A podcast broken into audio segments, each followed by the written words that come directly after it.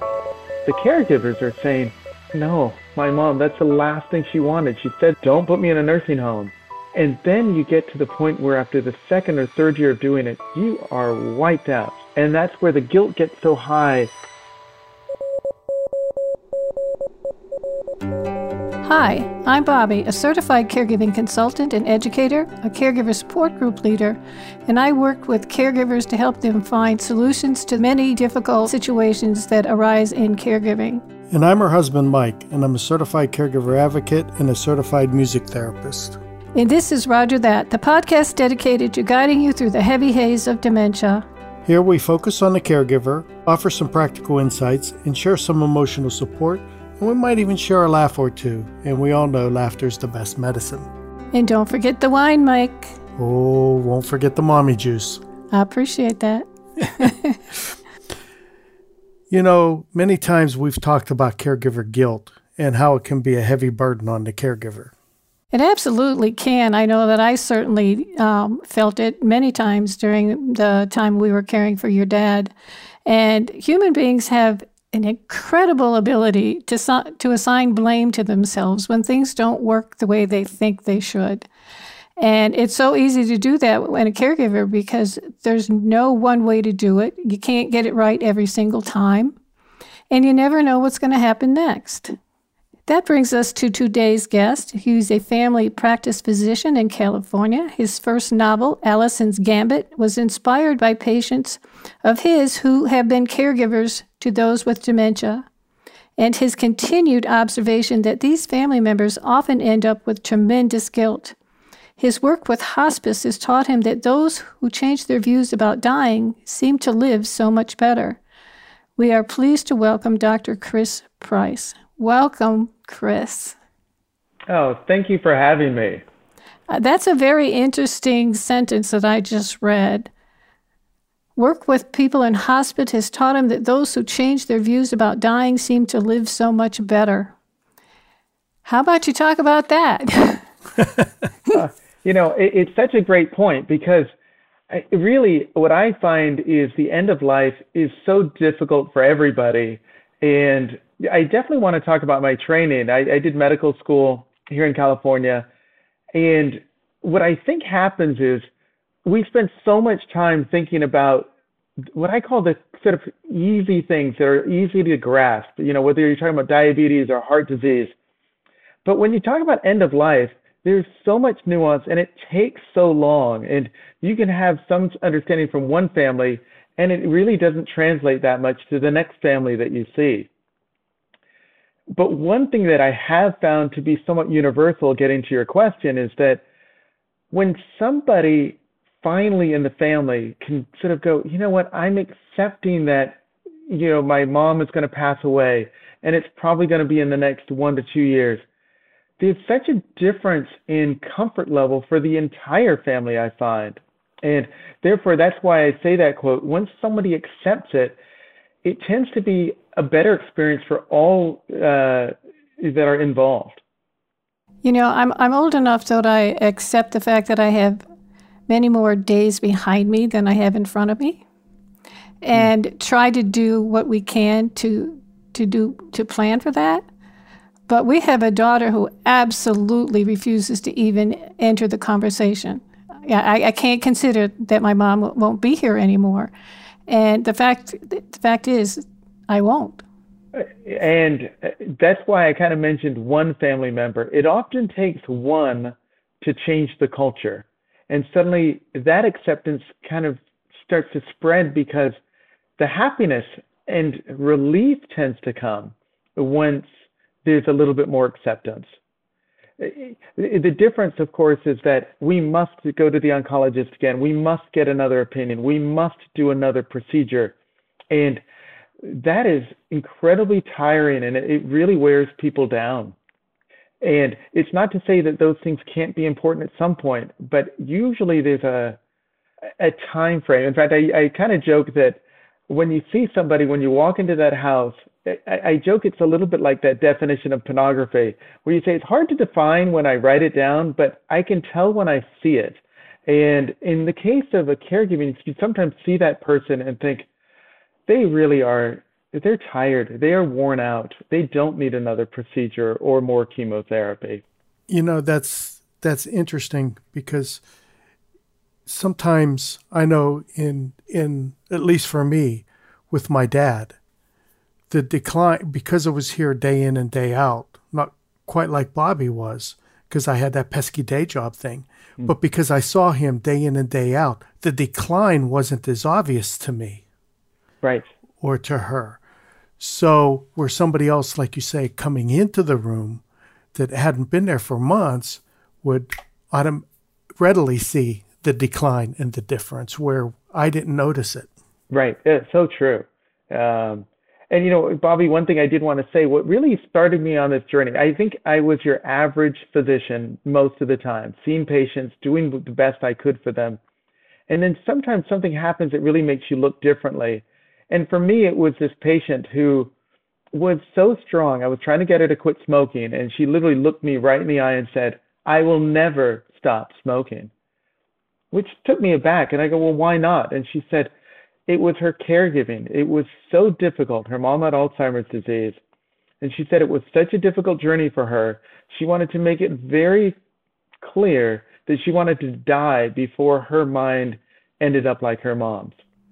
Wow. And that that stunned me. Uh, I mean, it really shook me to the core, and I spent a lot of time thinking about it. And to be honest, the thrust of the book was trying to explain to other people how would somebody actually come to say those words to their physician? What would get them to cause them to feel that strongly about death and dying?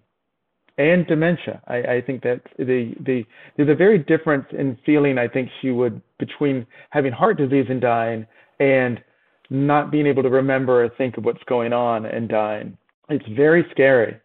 And the dementias are so much more than that. And if she was a longtime caregiver and saw, you know, your reasoning goes, every, your brain controls everything. Um, right your sight, your hearing, your sense of taste, your ability to reason.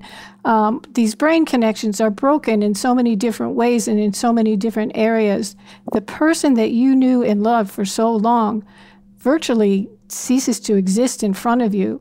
And it's agonizing. It's absolutely agonizing. Yeah, and, and certainly that's what she experienced. And the more, so from that point, I started writing. I see patients come in and it would be an off comment like, "Hey, what, what got brought you to Sacramento? It's your first appointment." Well, I came here to help take care of my dad, and I think often I could say, "Oh," and I would have moved on.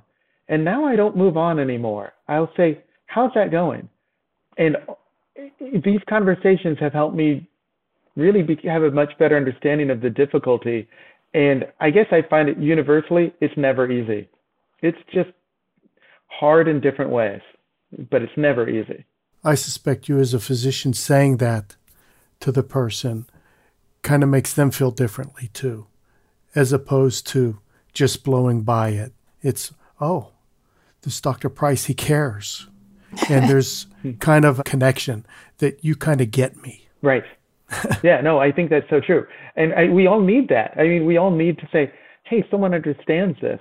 And the other thing I found, and when I look at it and when I hear the stories, and again, I think of my training and who I used to be as a physician, and I like to think you keep on evolving and getting better.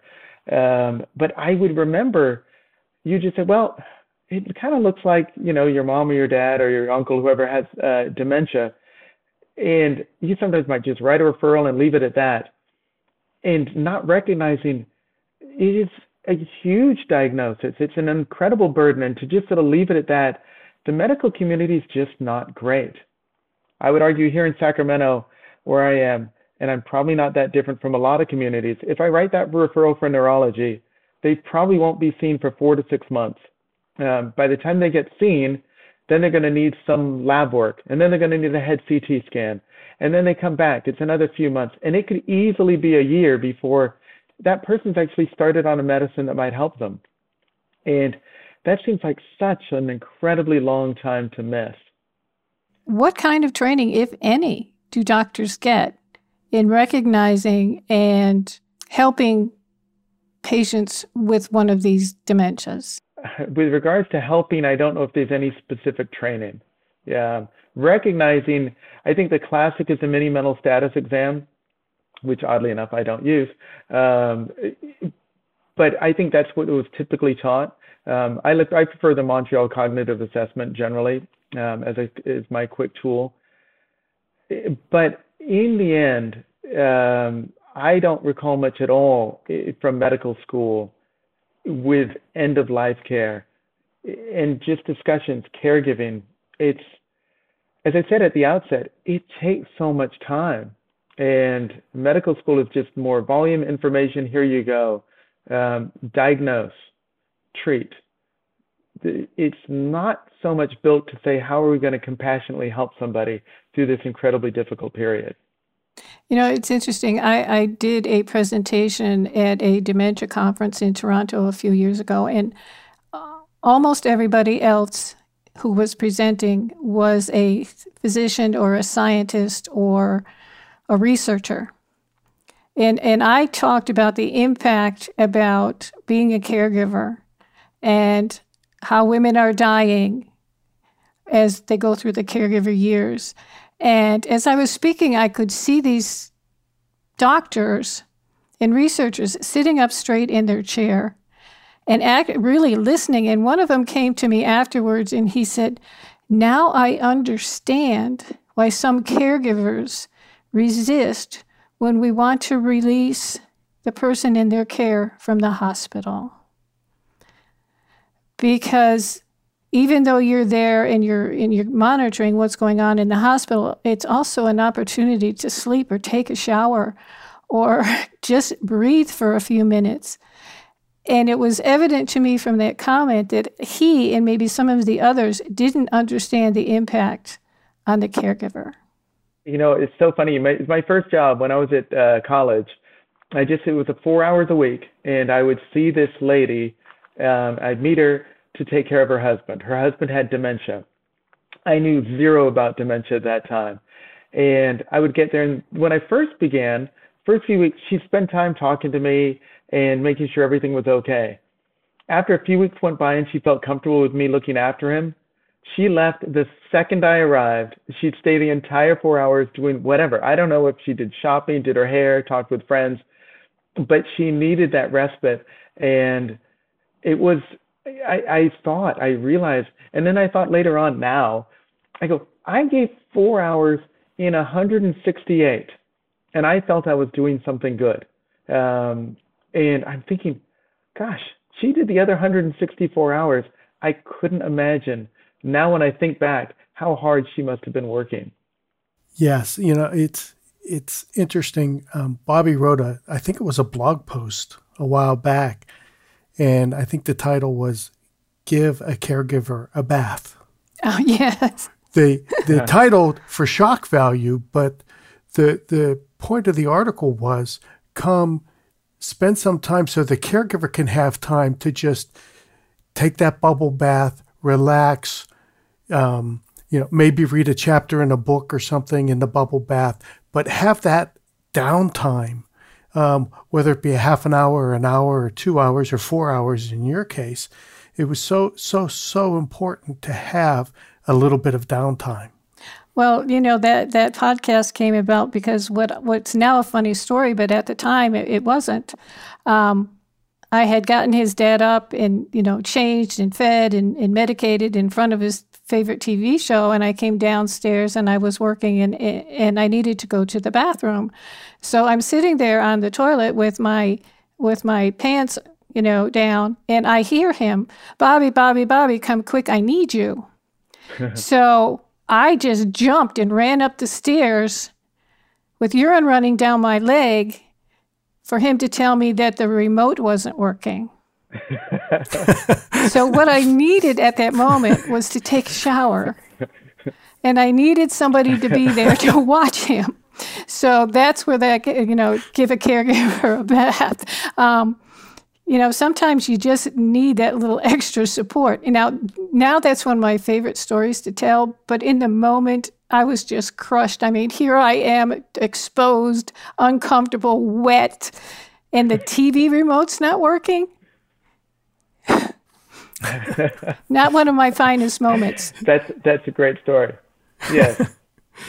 uh, you know, one other thing, and you kind of bring that up, is the the absolute fatigue a caregiver can have, and I, I don't know. I really find that I wish there was at least two or three lectures in medical school about sundowning. Mm. Um, there mm. were none. And I can say I really didn't get it until you start doing things. I love doing home visits. It's something I really cherish, seeing somebody in their home. But when you see the complete fatigue of the caregiver and they begging you, could you please give me something to help him or her just settle down at night? And that's when, gosh, it was probably about 10 years ago, I heard about this Beers criteria, which I'm sure you're probably aware of. But the Beers criteria is some, what I would call well intentioned uh, legislation that came out from Medicare saying these are the medicines you should not prescribe those over age 65. They have too much potential side effect and harm, so don't prescribe them. Interestingly, every single sedative is on that list.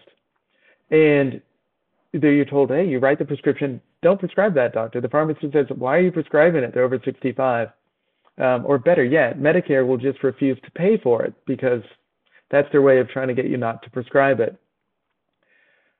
And then you, I think it's too easy then as the physician to just say, well, sorry, I can't help you. Um, I can't prescribe it. And it doesn't fix the problem. Uh, but what what I'd be curious to know what your experience was with sundowning. I don't know if that was a part of either of your experiences with your parents. We absolutely did to the point where it got so bad. You know, it wasn't sleeping um, for night after night for weeks and months on end. Um, that I was having panic attacks, I was having migraines, my hair was falling out, I was physically just failing. And Mike would got to the point where he would sleep on the floor beside his dad.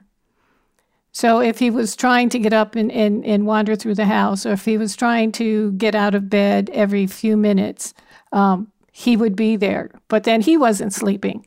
Right. Yeah. Um, with with my dad, with the sundowning, um, you could almost set your clock. You could tell, well, it, in about ten minutes, the the, the agitation and the suspicion in. and and and it, it was just like a switch being flipped. And he would be agitated um, not confrontational in the manner of physical but confrontational of i'm not going to do that. Right. You know there were times when he thought i was poisoning him i, I was holding him prisoner um, he told Mike, "I never, I never fed him," which you know was clearly not true. um, and other times, you know, when we called moments of clarity, I was his best friend. Without me, he would have been a goner.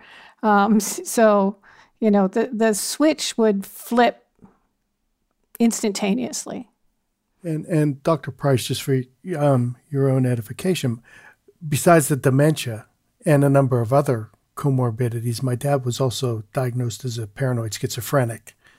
So some of those came uh, as manifestations of the of the schizophrenia. Right. Yeah, he'd also he'd, he'd spent about eleven years in a mental institution from you know 1947 to 1960. So he was a lifelong schizophrenic.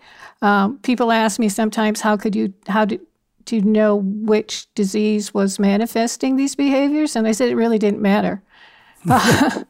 well, and you know that's it's another great point, and I, I think not only can it be schizophrenia, I think one of the common things is chronic pain.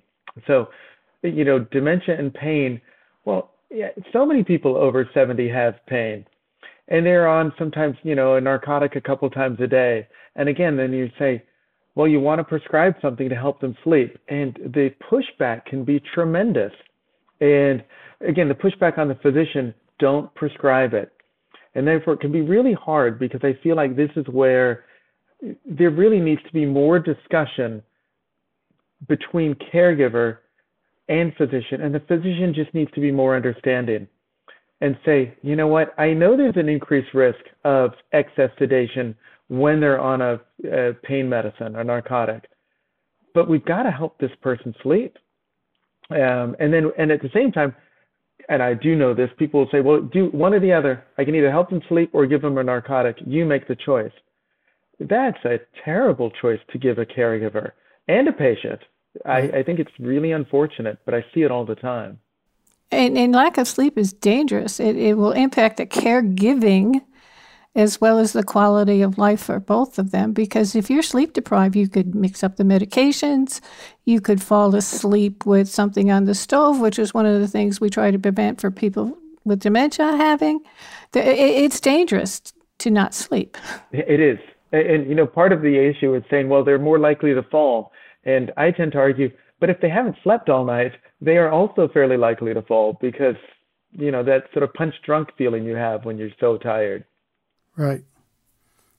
I know it wasn't uh, too long after my dad passed that you know Bobby w- put a um, a monitor in his room, uh, the, a baby monitor. Mm-hmm. He had a little TV screen that I could carry around the house. So no matter where she was, she can kind of keep an eye. If she heard something, she could see. Is he just getting up to go to the bathroom, or is there something more going on than that? And you know, she would sleep with it beside the bed. So she slept with one eye on the screen and one eye closed, mm. you know, not really getting sleep. And after he passed, it was amazing. She started dreaming and everything else. Getting um, that full relaxation, yes. Yeah, that, that there was just such a, a burden lift. I mean, nobody wants to see their parents pass away or somebody that you're taking care of pass away. But there comes a point where there's a relief that goes along with it, even though there's sadness, and and then you feel guilty about being relieved. Right, but again, you hear that and you think, okay, how long could I do that? A week, a month? And I think most people would say I could, but when it goes on and it feels like it could be indefinite, that's when I think it becomes such a difficulty on the caregiver because it doesn't, you don't know where the end is going to be. Exactly. And the end isn't something you're jumping up and wanting. I mean, the end really is, well, my parent now dies.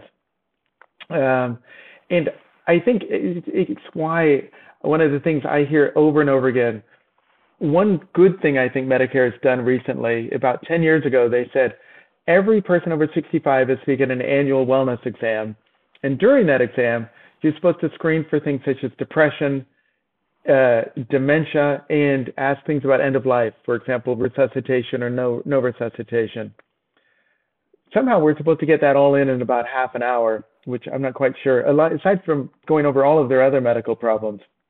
But I guess my point is, I think at least the discussion's starting to happen, and that's great. But whenever I get to that resuscitation question, almost everyone says the same thing. Well, do everything except, well, I don't want to be in a ventilator. I don't want to be a vegetable. And almost also universally is no one wants to go to a, a nursing home. Say, oh, I don't want to go to a nursing home. And you hear that over and over and over again. And now I feel like the caregivers are saying, well, I know my mom, that's the last thing she wanted. She said that all growing up. Don't put me in a nursing home. And then you get to the point where after the second or third year of doing it, you are wiped out. And that's where the guilt gets so high. And I feel like we just need to talk about this more and recognize what we want is the best care for our loved one. And sometimes in the end, that person, let's say myself, can't do it anymore. And if I can't do it anymore, then I got to have some help in doing it. That's one of the things I, I preach and preach and preach to people. Don't ever tell your parents or anyone you will never have them in a care home because you may not be able to keep that promise. Um, but what you're saying to them, what you say to them is, I will always make sure you get the best possible care.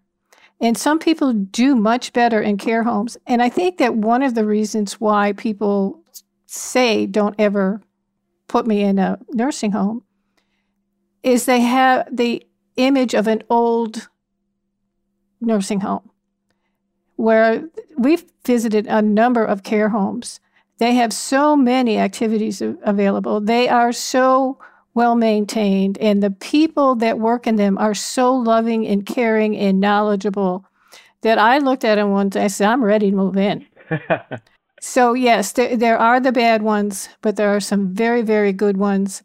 But the fact of the matter is, if you reach the point where you can't do it, understand you're not abandoning that person.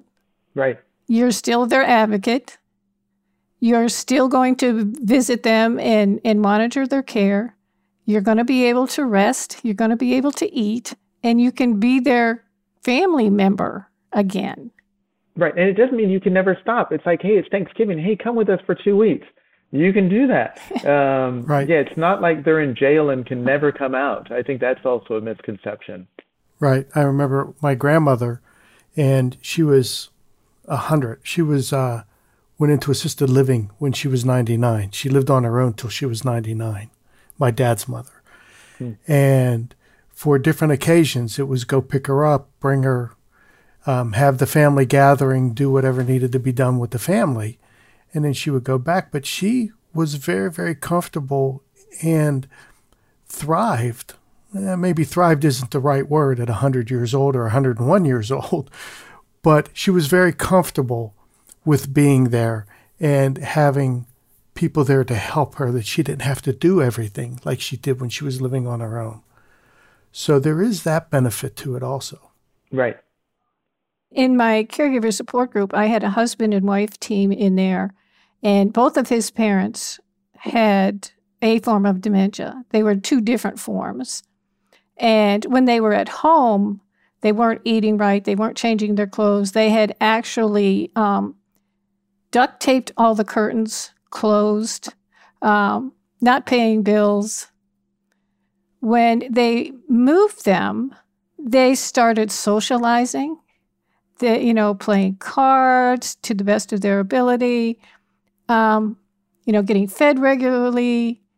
Their son and daughter in law visited them regularly. They improved greatly. And, and that's one of the things that we want people to understand. They may not be doing very well at all at home, and it's possible they'll do better in another living situation. Right. And, and you do make a good point also. They are tremendously different. Uh, I have a lady who I like who I call the real estate for the elderly.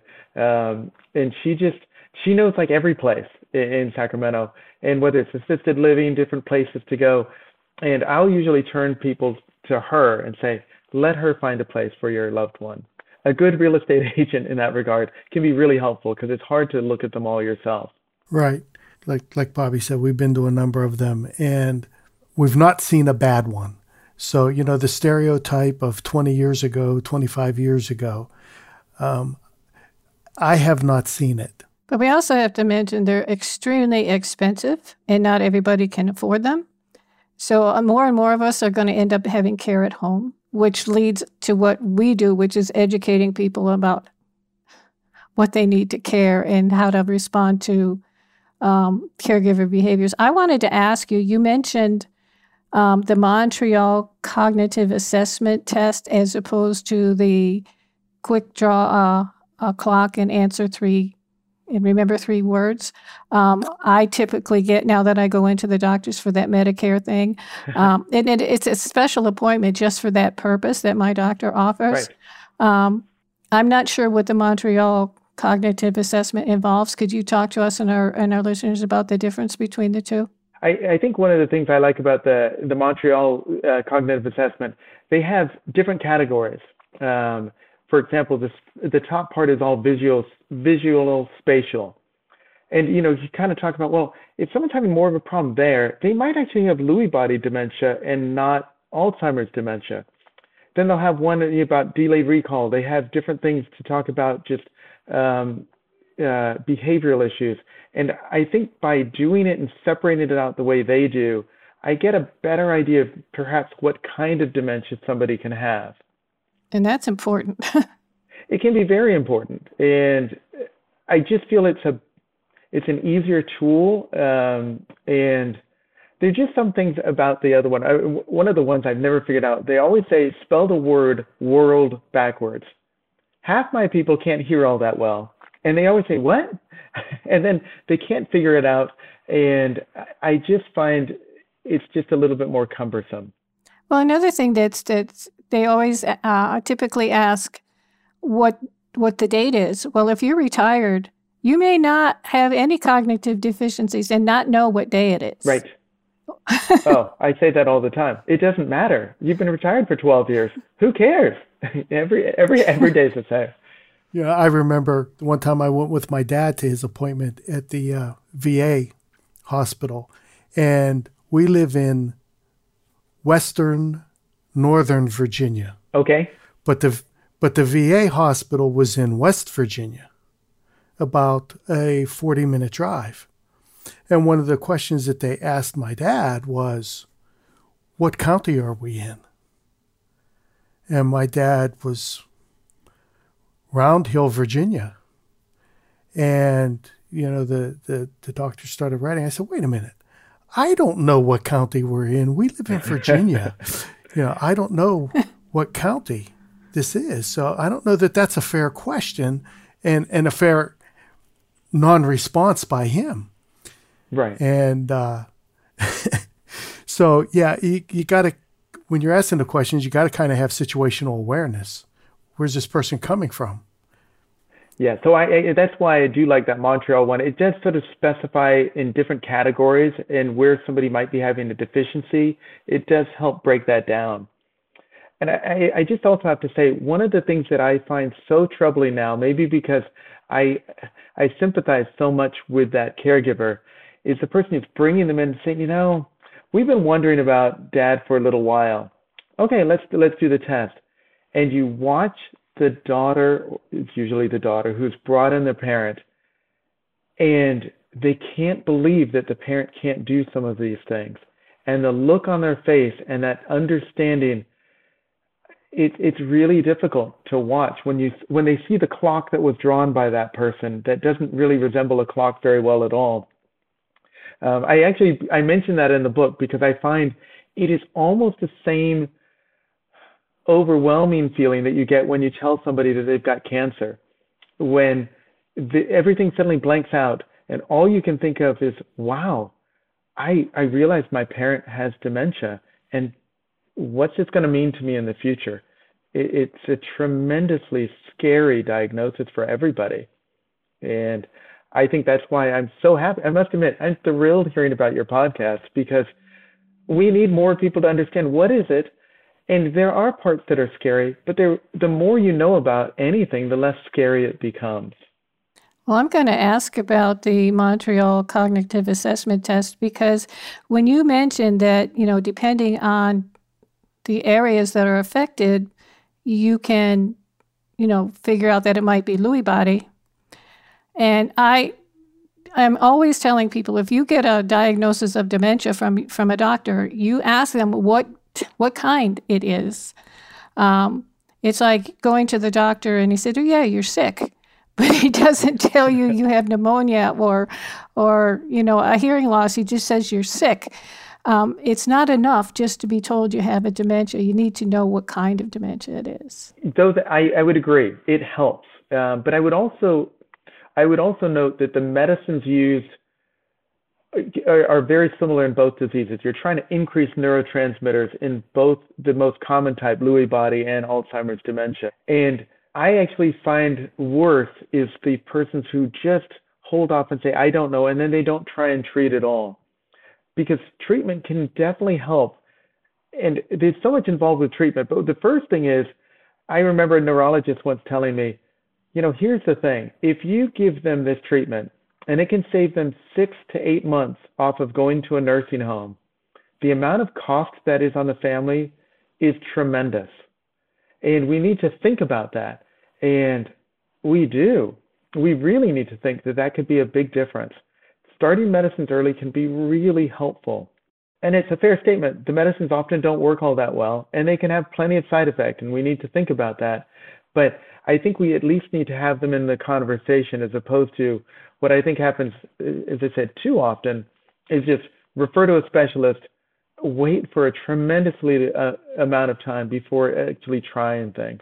Wow. wow.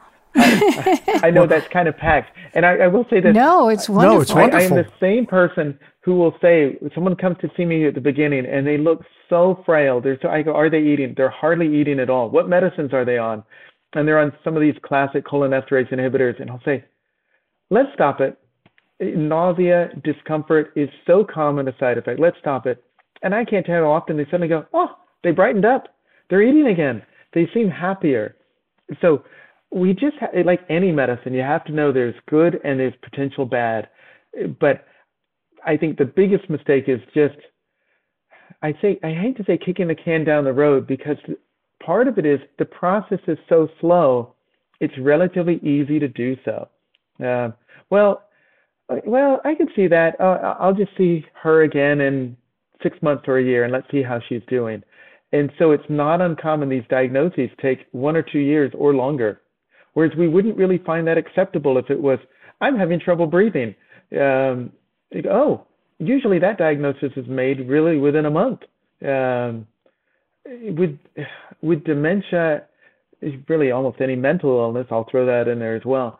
It can take so long before there's action, and I think part of the problem is it's so hard to figure out if there's a difference between your treatment and non-treatment. You really just need a lot of time, and eh, really the medical community doesn't have as much time as as that for most people. Um, and that gets me to one last thing. I got to just say, well, maybe not the last thing, but geriatric. We're getting close to it. I, I had to look and say, how many geriatricians are there? You know, doctors who deal with those over 65. Geriatricians, there are about 6,000 in this country. 6,000. How many physicians are there? About a million. It's no wonder that if someone says, hey, I want an expert to help me, good luck finding one. I mean, they're out there. You can find them in the cities. But even if you do, getting an appointment can be so far out. They just are nowhere near enough. Right. Like it's just not a glamour specialty. So I guess um, one of the takeaways from this is to urge people going to medical school to become geriatricians. It would be great. well, the fact of the matter is, if younger people were dying from these diseases, there would be more education put out there. But the fact of the matter is, I'm 72 years old. There are many people who will think, well, she's had a good long life. I mean, I mean, we even saw that with COVID, with people saying, you know, grandparents should be willing to take the risk so their grandchildren live. Um, now, I, I'm healthy enough that I plan to be around for a good long time. Uh, and I want you to be around a but the fact time. of the matter is, diseases that uh, that that primarily affect the elderly are considered part of the aging process, and it's going to happen. And yes, we'll keep them comfortable, but there's not as it's it's not as um, focused on treating and helping us. Right. I, and I, that's what I want more than, if, you know, I wrote this book in part with the hope that we would treat this a lot more like uh, the analogy I use is autism.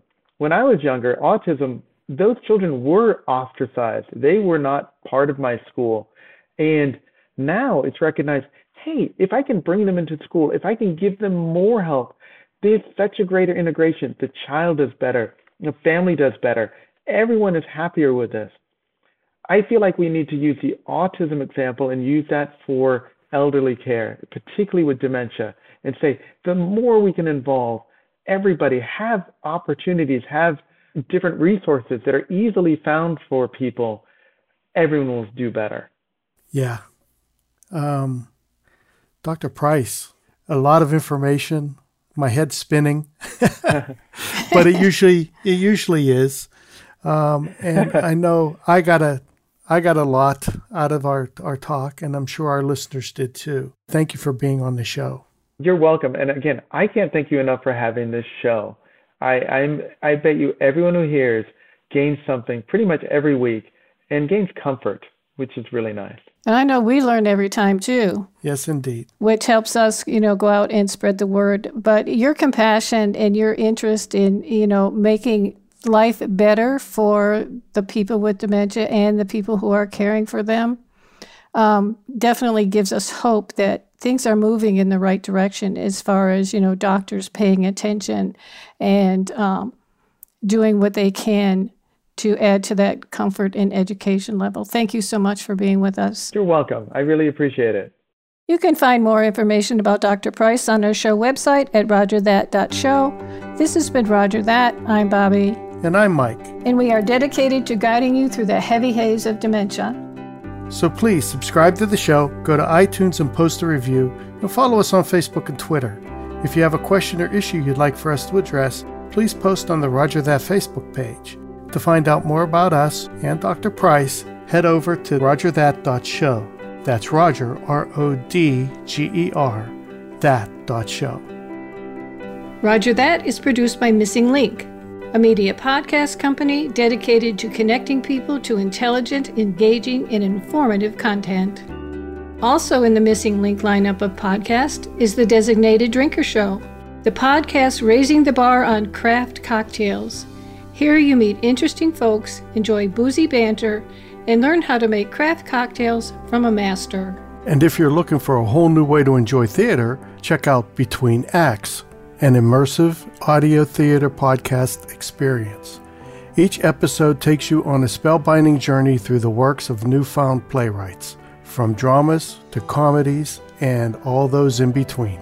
Find Missing Link's League of Podcast on Apple Podcast, Spotify, or wherever you find your podcast. Please don't forget to subscribe, download, and review the shows as your review helps our show reach new audiences. To find out more about Missing Link, visit missinglink.company.